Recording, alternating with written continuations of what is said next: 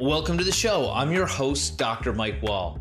Today, we're going to hit the trails and talk about running with my friends Dan Meades, who's a local ultramarathoner and running coach, and physiotherapist Cillian Harnett, who works with runners in his practice. Trail running is becoming a big thing here in the province, with the East Coast Trail going down our eastern shore of the Avalon with literally hundreds of kilometers of challenging terrain and similar scenes emerging across our province. I thought it was time to learn more. People are running all year round now on these trails, and we all know about the amazing participation in the Tely 10 each year, so it's a topic that's familiar to many of us.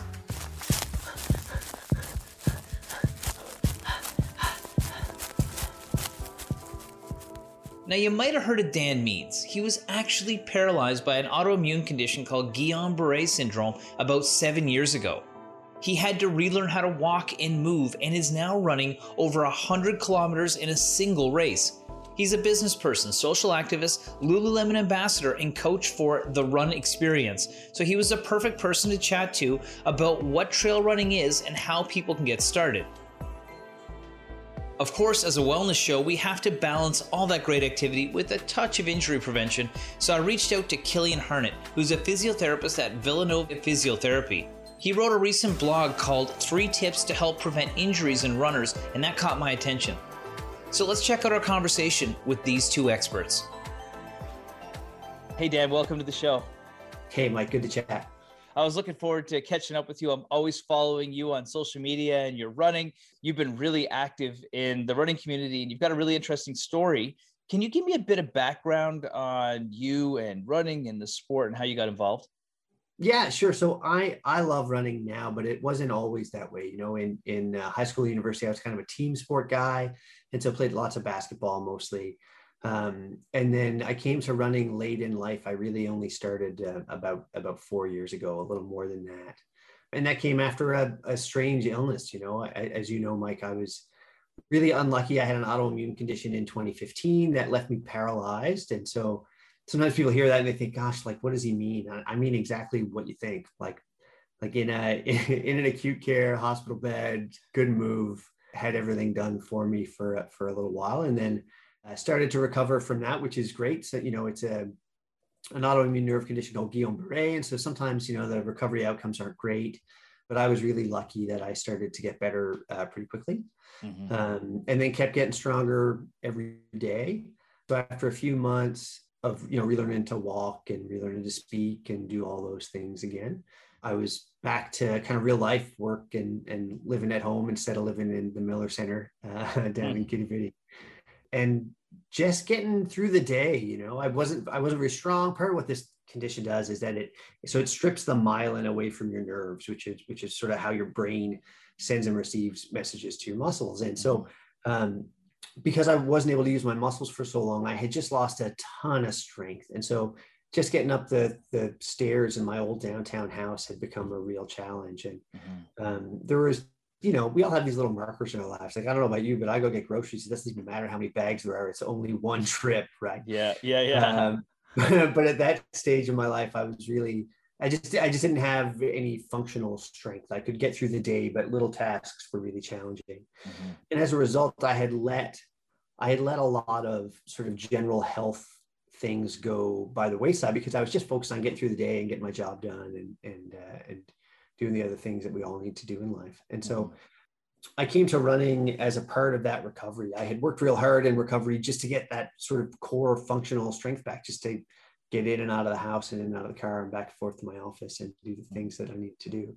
But I, I hadn't I hadn't been exercising because I didn't have the strength and I also didn't have the motivation and my relationship with food had changed a ton. And so I was I wasn't very strong, but I was also really out of shape. I was gaining a ton of weight and that was making it harder with weak muscles and a bunch of extra weight on was making day-to-day life pretty tough. And so I turned to running. I turned to running as a way to try to change that feeling in my life. Yeah, I, I, know somebody who had the same autoimmune condition. It came on extremely rapid. It was very debilitating and it could be very, very dangerous. Can you quickly walk me through like how did that develop? How did you know you were getting sick? Yeah, yeah, it was a weird one. So I woke up one morning and my uh, my foot was asleep. My left foot was asleep, Uh, and I thought, oh, that's odd. I must have like slept with my ankles crossed or whatever. And so I got up and got in the shower. And when I got out of the shower, that my foot was still asleep. And I thought, that's not really how asleep feet work. And so I uh, I called my doctor and just made an appointment for a few days later when I could get in. Uh, I didn't think too much of it, frankly, um, but it was you know odd enough that I thought I'd get it checked out. And then by the end of that day, the toes on my other foot had gone numb, and my hands were starting to behave strangely. And so the way this thing works is you get sick real fast. And so for me, it was, you know, eight days from numb toes to not being able to turn my head. And then you, you know, the outcomes then then get kind of kind of strange. Like they're not sure, you know, it's an autoimmune thing, but in my case, I had a head cold. Like there's no correlation between any behaviors, just yeah. rotten. And then they they don't know. I mean, some people get a chronic form of this thing, and so it comes back over and over. Other people um, you know their their diaphragm stops working they stop breathing and and then of course the outcomes either you're intubated and hooked up to a breathing machine or, or a respirator rather or or you die. And and i was lucky that i got real close to that point and had some tough conversations with doctors about some next steps. And then mm-hmm. i started to get i started to get better. So you know you reach that nadir that really that low point. And then for some people it's years and years and years that they get better. And for other people you get better pretty quick. And and uh, I was lucky that I had some great support around me, family and friends and medical team, and I was pretty motivated. Mm-hmm. um, to work real hard in in rehab and physio to try to to try to just get moving, you know, and and uh, yeah. Well, that was the thing. I was wondering because you said you were active before you played team sports, and and so you had an mm-hmm. understanding of how important being physical and active and having movement is when you started to recover, how did that play on how you decided to sort of approach your recovery? Because you really took an aggressive approach to getting better and probably better than you've ever been. Yeah, it was a full time job. So, I mean, I, I, wasn't working, I was living in the Miller Center. So it was literally a full time job. But I was in this odd place of helplessness. I'm lucky that I'm, you know, I grew up here. I've got a bunch of friends in the city and family that wanted to be helpful. And so I put together a schedule of my pals and said like, hey, I can get into the gym as early as 6 a.m. here in the Miller Center, and I'm doing these teeny tiny exercises. But the more reps I get in, the stronger I'm going to get. And my body was responding really well to the work. Now it doesn't happen this way for everybody, and so it's you know what I want to make sure people don't know, don't hear is like if you work hard, you'll get better. And so anybody who's sick isn't working hard. Like that's not the mm-hmm. case. It just happened to be in my case that my body was responding well to, to hard work. And so I was able to keep going and so I, you know, I was doing physical activity, even tiny movements. So when I say physical activity, like it started with wiggling toes and mm-hmm. progressed. But I, I worked as hard as I could to get better, um, and that meant hours and hours and hours and hours a day for months on end. With again the help of gr- like a great medical team who went way above and beyond, mm-hmm. you know, mm-hmm. working through their lunch hours to make sure I had time in the gym, everything you could imagine. Mm-hmm. Um, and there's a few reasons for that. You know, one of them is I think medical professionals, especially in a place like the Miller Center, which is a remarkable place, but they see a ton of folks that that go in there who aren't going to get better. Mm-hmm. Um, and so to see a young guy who was working real hard to get better and was making progress was really motivating for this the team there as well. Mm-hmm. And then once I got out of the hospital, once I once I could go home, I shifted focus. I, I I was no longer focused on myself. I was focused on my family and my employer who had been very fair to me through this time off. And so I was just focused on getting back to life. And then about a year after that, so a year and a bit after I came home, I decided I just really had to get focused on my own wellness again. I was out of shape and I was weak, but I wasn't sick anymore. And I think that's a really important distinction, right? Like there was nothing at that point stopping me from doing a ton of work and getting physically well other than you know the same things that are pressures on all of us like how much time are you willing to create how much energy will you put towards it will you learn the things you need to learn to do the work properly um, are you committed to recovery after you do the work all of those things mm-hmm. I had a friend who was a really accomplished long distance runner and i called him up and i said tom i need a hand i'm going to learn to run I'd really like to get to a place where I could run a 5K. And he said, Oh, let's go to the gym tomorrow. And so we went, we went to the gym and I got on a treadmill and I couldn't run at all, but I could walk and sweat. And then the next day he called me first thing in the morning and said, Hey, I'm heading back to the gym. Why don't you come? And I was motivated because I was getting stronger and I was dropping some weight, which was obviously motivating. And when I was so weak that every pound I lost made me feel stronger and then it wasn't clear to me that running was going to be the thing. It was efficient use of time, efficient way to get good cardio work in and to start to feel stronger. And then it's a running's a weird thing, man. Like when when it gets at you, yeah. you can really you can really get hooked. And it's like a lot of physical activity, right? Like the positive outcomes that you see from it, not just physically, but emotionally and chemically, right? Like that endorphin release, that serotonin is real. And you come to rely on it in your day and there's a lot worse ways to go about getting it than than go getting out for a run so exactly. um, it worked it worked well for me and i ran i ran every day starting that day in february i ran every day for for about a year and that included you know putting in a 5k that i felt okay about and dropping 80 pounds and then running at the Tely 10, which of course is this race that everybody knows and was my big stretch goal. Like, hey, yeah. if I could run 10 miles, that would be, that would mean that I changed my life. Um, yeah. Right. If I got strong enough to run, it means it would mean that I was as fit as I was before I got sick. it turned out that running that 10 miles was like at the end of the 10 mile run, I was happy to, to keep going. I, I, it wasn't anywhere near what I thought was my capacity at that time. Um, I was also really loving the learning side of running. Running is one of those weird things because it's so simple. Every kid we know can do it. But the deeper down you get, the more there is to learn and explore about yourself and the physicality, as well as the sort of structured training plans and nutrition and technique. And, and it became a really good just way to stretch my brain a little too, which was great. We're talking trail running and what we need to know when starting out with Dan Meades, who's a local ultramarathoner and running coach. He's sharing his amazing journey to the pinnacle of endurance running and what he learned along the way. We'll be right back after the break.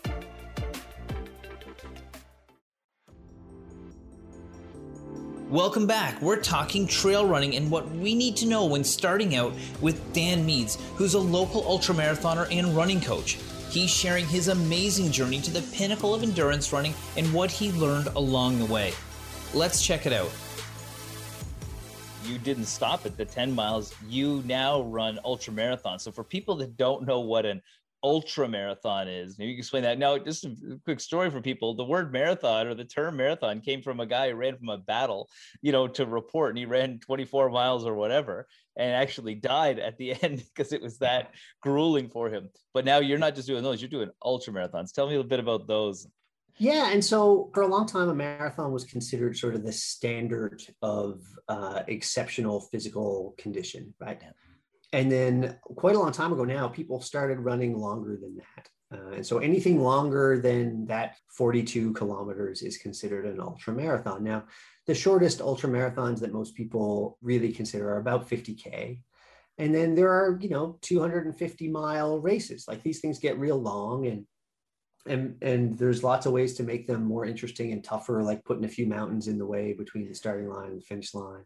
And that's the stuff that really turned me on. So I ran a 50K that first year here on the East Coast Trail. And it was um, it was it was remarkable. It was an unbelievable experience for me. First of all, it felt so beyond anything I would have considered possible, mm-hmm. even for myself, up to the starting line. Like I didn't register myself for that race. My pal registered me for the race. Um, it never would have occurred to me that I could run that far. And then to to run that far and put in a really respectable time and just to be completely crushed at the finish line. I mean, like, you know, you see people wobbly legged getting to finish lines and just barely making it across. Yeah. Oh, I, I was toast. You know, I, I, I got into the finish line and I sat down and, and it took quite a while for me to get back up yeah. to my feet. But I felt like I had done something impossible and that I was I was really proud of it. I was proud of the effort. It was eight months since I started training, and and uh, it felt like a really wild goal. And then a couple of weeks later, I registered for a race out in British Columbia the following summer. That uh, is 130 kilometers split into a couple of days. So you run 50 miles on the first day and 50 kilometers on the second day, and it's out in the Rockies in BC. And so they put they put a bunch of mountains in the way, and you you uh, you spend the day running up and down mountains and then you try to get a couple hours sleep and then you do it again the next day. Yes. Um, and it's a wild one. But you know once you do that, then you think what's what's possible and what's next. And so I've been running the the above 100k distance since then and I've done that a bunch of times and I've enjoyed it a lot. And and it, it's not the I mean the racing is fun, but racing is a celebration of the work, right? Mm-hmm. And so the the the point is the training and the consistency and the strength work and and turning your body and your mind into a machine that you can feel really proud of. Mm-hmm. Um, and you know, I also have pals who do this stuff from all over the country, and and I it's a great way to stay connected with that community. And so we, we pick races and we run them together and or at least at the same time. Sometimes we're not step for step, right. But, but we're out there at the same time and and uh, living together for the week and and racing against each other and and uh, and it's been great. And so after I started doing those longer things, and that's all on a trail, right? So there's mm-hmm. like a you know the Tely 10 happens on the road from Paradise to Bannerman Park. But this is a this is a different ballgame because you're you've got rocks and roots and mountains and streams and and everything else. And that type of running spoke to me a lot more than the road running. I was I thought I was hooked on road running, and in the moment I got a pair of trail shoes, I realized that I I, I had gotten it wrong from the start. Yeah. Um, and and how spending that time outdoors in nature you're less concerned about pace because when the distances get so long, you've got no choice but to slow down. Um, and so you're less worried about your kilometer splits, how quick you were in the last K and how much you got to make up on the next K. It's all about just getting that space between your ears right to keep going, even though there's another five or 6,000 meters of climbing ahead of you that day. Well, that's the other thing too, is that, you know, you have to pay attention to your steps because every step is a root or a rock or something like that. You have mentioned a ton of benefits already because we're talking about like, why would somebody be listening to this and think maybe I want to get into trail running here in, in Newfoundland? You've mentioned there's social aspects, there's mental health benefits, being out in nature. You mentioned you had weight loss and improved physical fitness and a sense of accomplishment. What are the big things if you were, if somebody came to you and said, I want to be like you were and I want to go to the gym and start and see where I can go, what would you tell them? Yeah, so I I mean, there's a few things. The benefits are innumerable, right? Like uh, I am a happier, all around better person for myself, right? That's not a judgment on others, but just in my own life, I'm more effective at work. I'm a better dad. I'm a I'm a better version of myself when I'm putting in the time training. And that's for a whole bunch of reasons, man. There's not a whole lot of problems I can't figure out after four hours on the trail of running. Like I, I, you know, you got enough time just yourself to to get through some of that stuff and decide who you want to be um, and how you want to live those values. So that's the first thing. The the physical benefits are unbelievable. Running is a perfect sport from a physical benefit point of view, and that's because you can start slow and build up as you go. And so I always tell people to trust your heart rate, not trust your pace. And so get, you know, it doesn't cost a whole lot of money to get a watch that'll take your heart rate while you're running these days. Mm-hmm. And that's next to a pair of sneakers, that's the that's the most important tool you can get. You want to be able to cal- calculate a heart rate that's not going to be too high for you, a nice comfortable low heart rate while you run. Stay at that heart rate certainly for the first months and months and months of training. And that's going to allow you to put in lots of time running without getting hurt um, which is the thing that stops most people from achieving their running goals is, is getting injured early on and not doing the work in the right way. Mm-hmm. Um, and for me, you know, I, I don't know. I can tell you that the, that my head can be a pretty cloudy place sometimes. Um, and while there's lots of strategies and I do, do lots of things, you know, I have a meditation practice that I rely on and I do lots of things, but running is the thing that keeps me uh, a happier, healthy person between my ears and and uh, and that's the most important piece for me. And so you know i'm you know, i'm a 40 year old dude who used to be paralyzed who can now races in the world and i'm really proud of that. But those aren't the metrics of success for me. It's do i have lots of energy when i wake up in the morning? Do i sleep well at night? Do i understand my relationship with food and fuel well enough to to make good decisions for myself every single day at 2.30 in the afternoon do i get that weird low energy lull where i'm not very smart like these these are the metrics of real success for me mm-hmm. um, and i achieve those things by running a lot just about every day um, but you know I, I think that if the goal is to run the Tely 10 at a certain pace you might be missing some of the main benefits Right. The other thing you mentioned that was really important for people is to make sure they don't get injured and they get it, uh, they learn how to do it correctly. And I, I'm a huge advocate in getting expert advice, in particular something where you're doing it thousands and thousands of times on repeat, your stride and everything else. You actually coach people on running now. So this has become something that you actually do to help people. What are some things people should know about learning the right technique or fundamentals? Yeah. Yeah. So, I mean, I think there's a few things, right? Running for me was never about, uh, was never intended to be about community. It was never intended to be about friendship. It was never intended to be something I do to help other people. It was for me and it still primarily is, right? Like yeah. it's a bit of an inherently selfish act. It takes time, it takes energy, it takes a little bit of money. Uh, and so that I still view it that way for the most part. I've been really fortunate that I've had lots of support in that running. And so, you know, I'm an ambassador for Lululemon, and they've been great for the last few years to help me run these amazing races in these beautiful places in the world. And then through some of those those race efforts, I developed a relationship with a place called the Run Experience, which is an app and a YouTube channel. And that's my relationship with them is that I make YouTube videos to teach people how to run. And so the, the few things that I would like really people need to know if they're getting started is start real slow right? Your pace doesn't matter at all. It is all about efficient movement patterns. So if things are hurting, you're doing it wrong.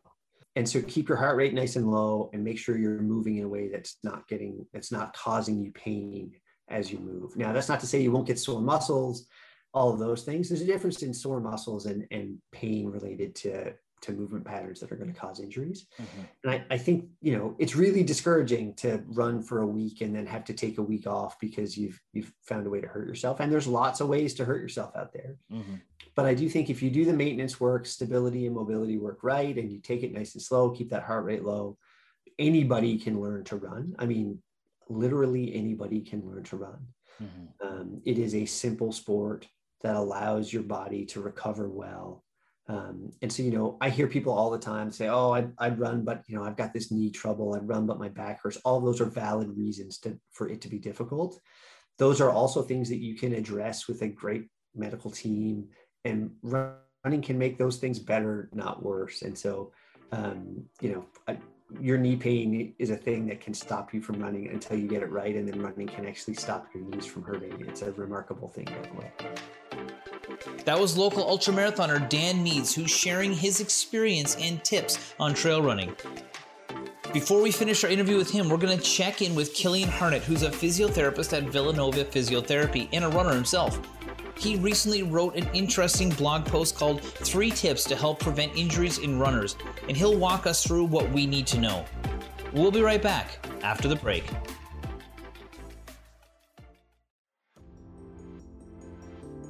Welcome back. In this segment, we're talking with Cillian Harnett, who's a physiotherapist at Villanova Physiotherapy and a runner himself. He recently wrote an interesting blog post called Three Tips to Help Prevent Running Injuries, and he'll walk us through what we need to know. Let's check it out. Hey, Cillian, welcome to the show. Hey, Mike, how are you? Great, great. Well, I'm really glad you could be here today. We had been chatting recently about injuries that people get when they're running, and you are a physiotherapist. Can you give me a bit of background on what you do and what your background is so that people at home know who they're talking to? Thanks for having me. It's great to be here. So, I guess from the physio side of things, we help people get back to a level of function after they've sustained an injury um, that can basically vary from all types of different injuries from say concussion to post-surgical to just uh, an overuse injury and that's why I wanted to reach out today because I know you know injuries really well. And one of the things you did a recent blog post on was actually running injuries. And today we're talking all things running. What are some of the common running injuries folks are going to see? It doesn't matter what level of running they're at. 50% of people are hurt at some point, and that can vary from just minor little niggles to something that might be for preventing them from running. So, depending on the level uh, of the runner, so novices, which would be less than six months, and important to note that research would define that as six months in a row. So, if you're a you know, fair weather runner who just trains for the Tely 10 and you do three or four months, you could have been doing that for 10 years and you're still considered a novice. Um, so the most common ones you'll see is called medial tibial stress syndrome, or better known as uh, stress fracture, you know, a shin splints. Then you have patellofemoral pain syndrome. So that's a umbrella term for knee pain. You have your Achilles tendinopathy and then your plantar fasciitis. Trail running has gotten quite big too. Um, and you can almost split trail running and road running into two different sports really. And more common to see IT band syndrome, some ankle related dorsiflexion things, and then you have your classic Achilles tendinopathy and your patellofemoral pain syndromes. Okay, you mentioned some injuries there, but I know people are listening. They aren't sure whether or not they're injured or not. And obviously, if you are hurt, you should go see your doctor or your physiotherapist to get some advice. But just for some sort of warning signs for folks, what does it feel like? What are the signs and symptoms of plantar fasciitis?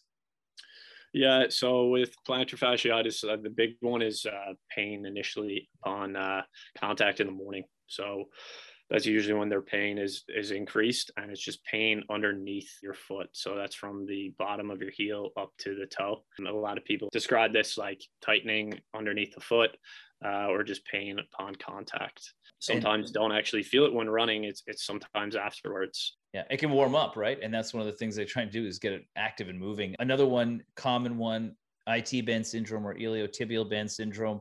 How can somebody tell if they might be developing that? So again, yeah, it would be more on the outside of the leg from the hip to the knee. Uh, a lot of people can get a little bit of sharp pain at the outside of the knee as well. You can feel that during the run, and more or less you'll feel it after sometimes too. It seems to be more specific to activity, be uncommon for people to have IT band syndrome if, if they're relatively sanitary or they're not very active. Mm-hmm. Right. Okay. And the other one we talked about was shin splints, really, really common injury that can get pretty bad if it left untreated. How does somebody know if they've got that? 100%. Yeah. They'll, uh, they'll have pain um, mm-hmm. on the front of their, their shin bone or the lower leg bone in between the knee and the ankle initially will probably feel that afterwards. And again like you mentioned it has propensity to get a little bit more serious. If you're feeling that during running then that's a sign that that might be a little bit more serious or could be accustomed to then potentially leading to a, a stress fracture which we would try and avoid. And at any one point when you're running there's two and a half to three times your body weight going through the foot and that's at mid stance and then actually the initial point of contact that's very, very minute, but that can be upwards to 120 times body weight. So, just from a practical standpoint, uh, regardless of education, you can imagine how much uh, force is then going up through the leg. Right, right. So when people, you know, they like you said too, if you're not training all year round, because a lot of people don't run in the winter, for example, but they get ready for the Tely 10 or, or a trail run in the summer, what do they need to do to uh, avoid these types of injuries? I think it can be like simplified. So I'm a big proponent of uh, the KISS principle. I just keep it simple, and then stupid is more in relation to me because we can overcomplicate these things. The big thing is looking at cadence, and that might be a term that sounds fancy, but it's basically how many steps you take per minute. And what research shows is that average cadence for any runner is around 155 steps per minute. And if we can increase that to 170 steps to 190 steps, that's not only related to reducing the risk of injury, but over time, if, if you become adapted to that, that can actually be uh, related to increased running uh, efficiency and then subsequently increased performance. Mm. So to simplify it, that's the one one overwhelming proponent or factor you look at there's a lot of different cues that people are given for running. And the one that's quite simple and has the most research behind it, and the one I have found effective in practice myself, just telling people to run softly. We talked about forces on on the body, and doesn't really really matter the number, but research shows that that can reduce the the body weight or the amount of force that goes through the leg. Well, that's that's really interesting. You talked about the cadence. So, for example, if you're running a seven-minute kilometer, for example, okay, yep. it means you're still running at the same speed, but you're taking more steps to accomplish that. That would likely mean you're taking a shorter stride or less of a long, powerful stride, which probably reduces those ground forces. Is that what you're trying to say with the cadence? Exactly, yeah. Mike. Yeah, um, that's a very, very good way of summarizing it. And what we find with biomechanics is an inefficient pattern would be where the heel lands in front of the knee and the hip. And that's related to what you had mentioned there, that overstriding. And then just giving people that that cue of shorter, quicker steps, which i.e. increases cadence, that allows the hip and the knee and the heel to be more in a straight line as mm. opposed to the heel being out in front of the knee or the hip.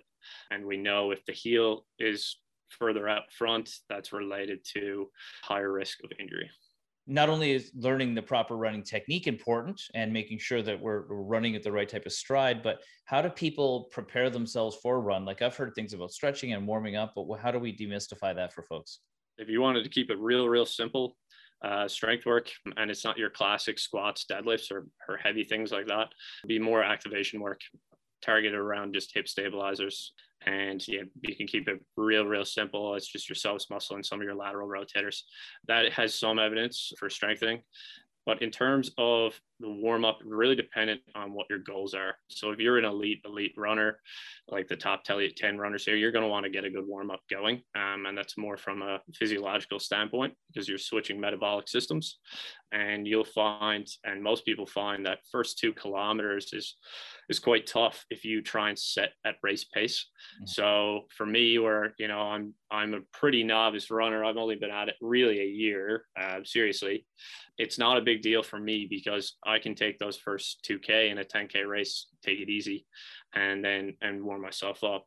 But vice versa, if you have Colin Fewer, who's going straight out of the gates or Kate Bazeley going straight out of the gates, they need to be really, really warmed up because it's a matter of seconds to them. Whereas, you know, you or I doesn't really make a huge, huge difference. Another thing I think would be important to talk about for folks is recovery. So if I am training and I'm getting into it and I've just done my 5K run or maybe a longer run on the weekend because I got more time, how do I recover properly to avoid injuries? Yeah, big, big one and really, really important. I think um, standard healthy, healthy living things, sleep is huge, stress, uh, making sure that you're not running consecutive days if you're doing a really hard training session. A general rule of thumb that you can take is give yourself a day in between, and then nutrition is huge. But to keep it real simple, you could, if you're used to stretching, you can stretch absolutely. You can do that. Um, cross training is a big one too. If you're just getting into running, you can have other interventions, whether that be strength training, yoga, just spinning on a bike. All of those things are good, good interventions to reducing load through the limb and just making sure that adequate, adequate recovery occurs. But to keep it real simple, one size does not fit all. And if you're having really, really hard time monitoring that yourself, it's probably worthwhile reaching out to a healthcare practitioner just to get uh, a little bit of basic advice. Of course, of course. Now, somebody is having injuries and they need some advice. How can somebody get a hold of you? Uh, yeah, they can get a hold of me in a multitude of ways. I work out in CBS um, clinic called Villanova Physiotherapy.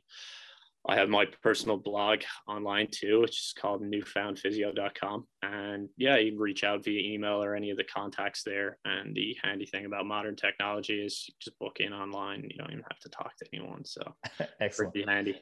Excellent. Well, they'll, they'll, learn a lot from you if they get a chance to come down and see you. Thanks so much for taking the time to share this with us today. Really appreciate it. Yeah, thank you so much, Mike. It was a pleasure. Okay. That's Cillian Harnett, who's a physiotherapist at Villanova Physiotherapy and a runner himself, who was telling us all about how to avoid running injuries. When we get back, we'll finish our interview with Dan Meades, who'll share some tips on how we can get started in trail running safely and effectively. We'll be right back.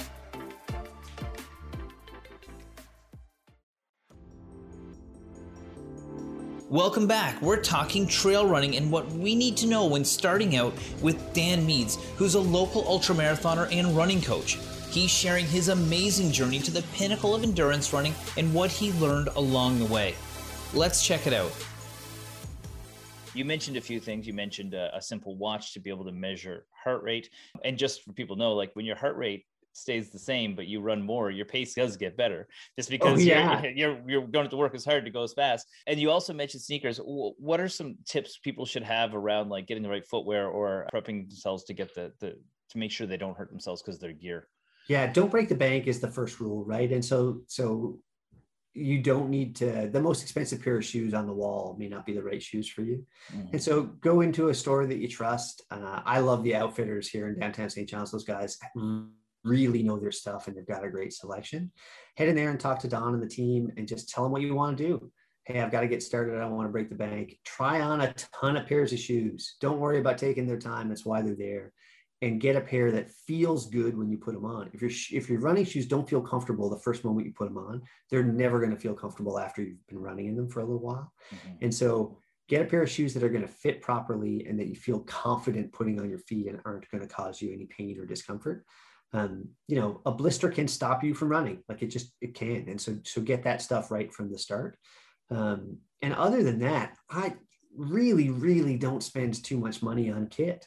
Mm-hmm. You know, get yourself a pair of shoes you feel good about. Get yourself a pair of socks that are going to wick some sweat because if your feet get wet while you're running, you can get those blisters. They'll slow you down. And if you if you've got the means for it, uh, something that'll measure your heart rate while, while you run is a really great early tool. Mm-hmm. Um, and the reason is that it's going to stop you from working too hard. Um, you want that heart rate to be measured in the moment to keep it nice and low. A general rule, I mean, not to get too deep in the weeds, is that 180 minus your age is a great heart rate to start at.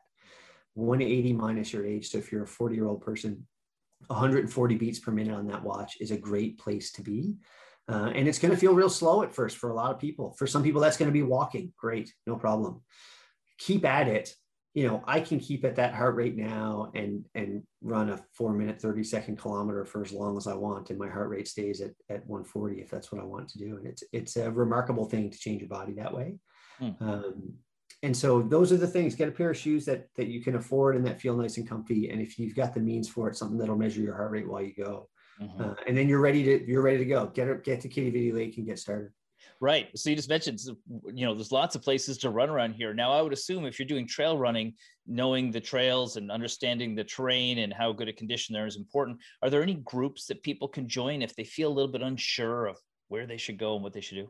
Yeah, it's a ton of great Facebook groups. And so trail running Newfoundland Labrador is a great place to start if you want to get on the trail. From a trail running point of view, we've got one of the best resources in the world, literally right here called the East Coast Trail. It's 336 kilometers of well-maintained, beautiful coastal trail running. Mm-hmm. Some of the best trail running you're going to find anywhere in the world. Like is is right. Like you could start in downtown St. John's and run on some of the best trails in the world. It's remarkable.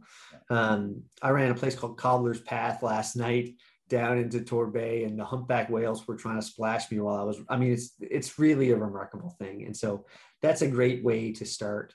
Strava is an app, a website that you can use to track your running, and there are Strava groups that you can see where they run. And then other stores, you know, the outfitters and the running room have road running and trail running groups as well. And so it, it is important, especially in the beginning, especially on the trail. Try not to go alone. Don't go at night until you're used to it, right? Just get out on a trail that you know how far it is. The East Coast Trail Association website has all of the trails listed, all of the routes listed, how difficult they are, how long it should take you to hike them. And so, you know, generally speaking, you, you can cut about 40% off of that hiking time if you're just getting started, cut 70% off it if you're if you're a great runner and you feel like you've got lots of confidence.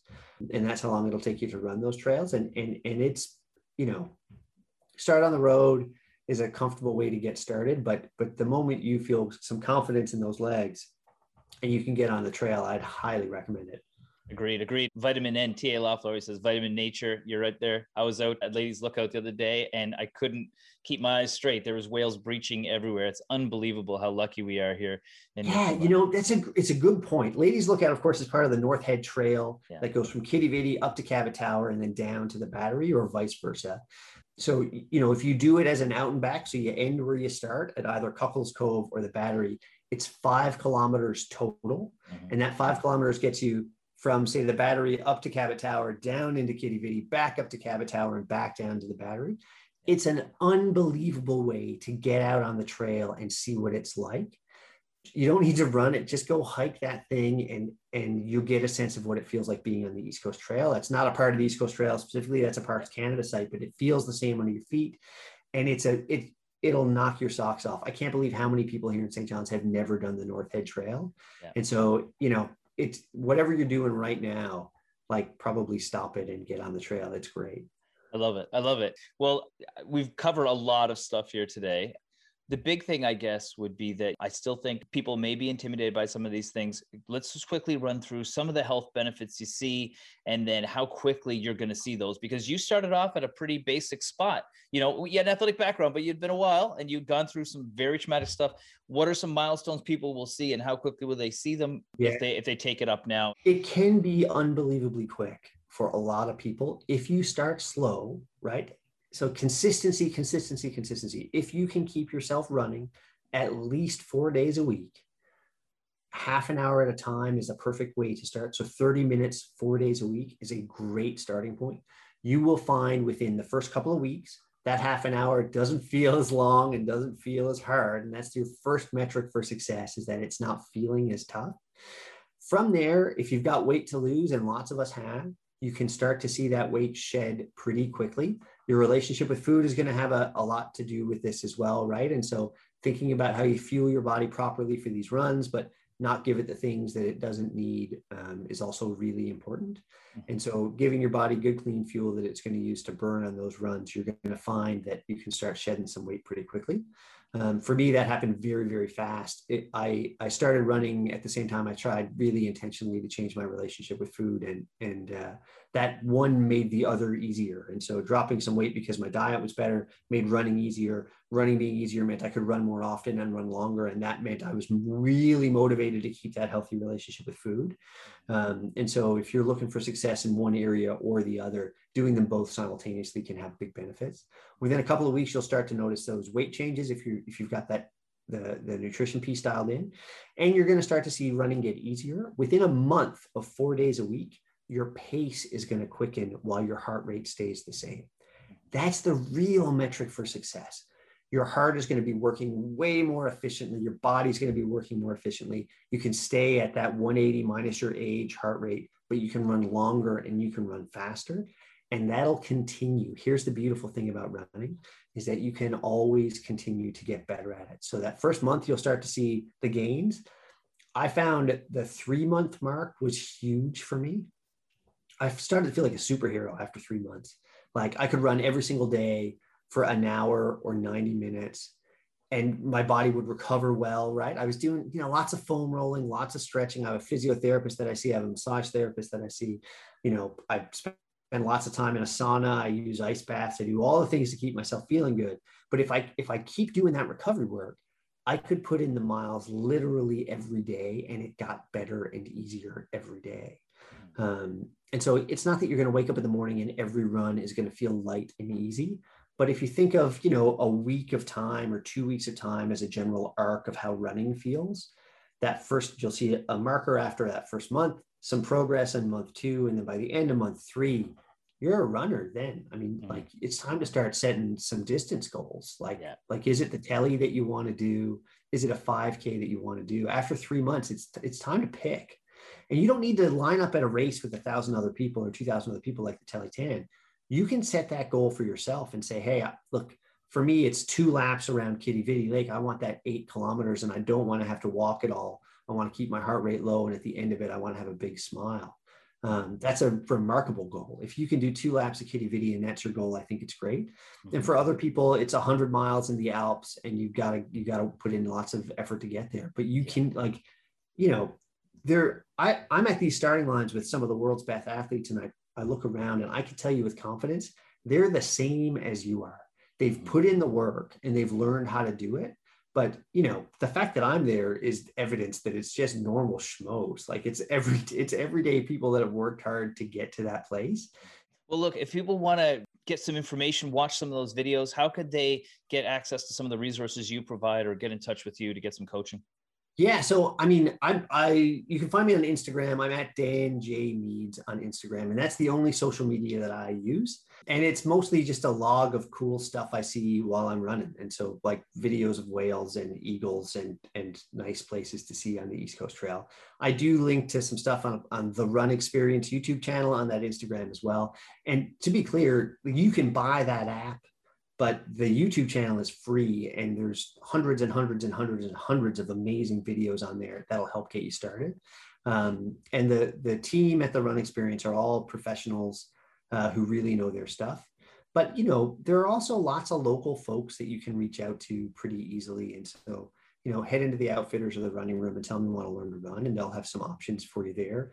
Check out Facebook. There's lots of running clubs in the city that are really happy to get new people out running to start. Um, it's a really inclusive community. Running running is a remarkable thing. You know, you it's one of the only times, one of the only areas in my life that I can imagine where um, the best runner in the city or in the province is happy to have a chat with you about how to get started at a thing. Mm-hmm. Um, and so you know you can you can find people that are that are putting in world class times in marathons right here in St. John's.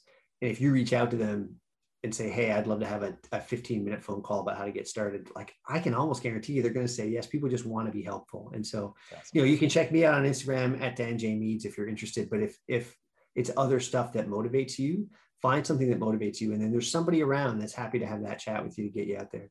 That's awesome. That's awesome. Well, Dan, thank you so much for sharing your story today and taking the time to chat with us. I found this super interesting and I'm glad you could join us. Thanks, Mike. Have a great day. Thank you to Dan Meades and Cillian Harnett for joining me today. Trail running is a fun and easy way for us to get active. It gets us out in nature, and like Dan said, it's a great way to take care of our mental health as well. If you're interested in learning more, you can find trail running groups in your area on social media, or you can reach out to our guests for some advice. Well, that's our show this week. I'm your host, Dr. Mike Wall wishing you happy trails and hope you can join me back here next week for another episode of the Wellness and Healthy Lifestyle Show on your VOCM.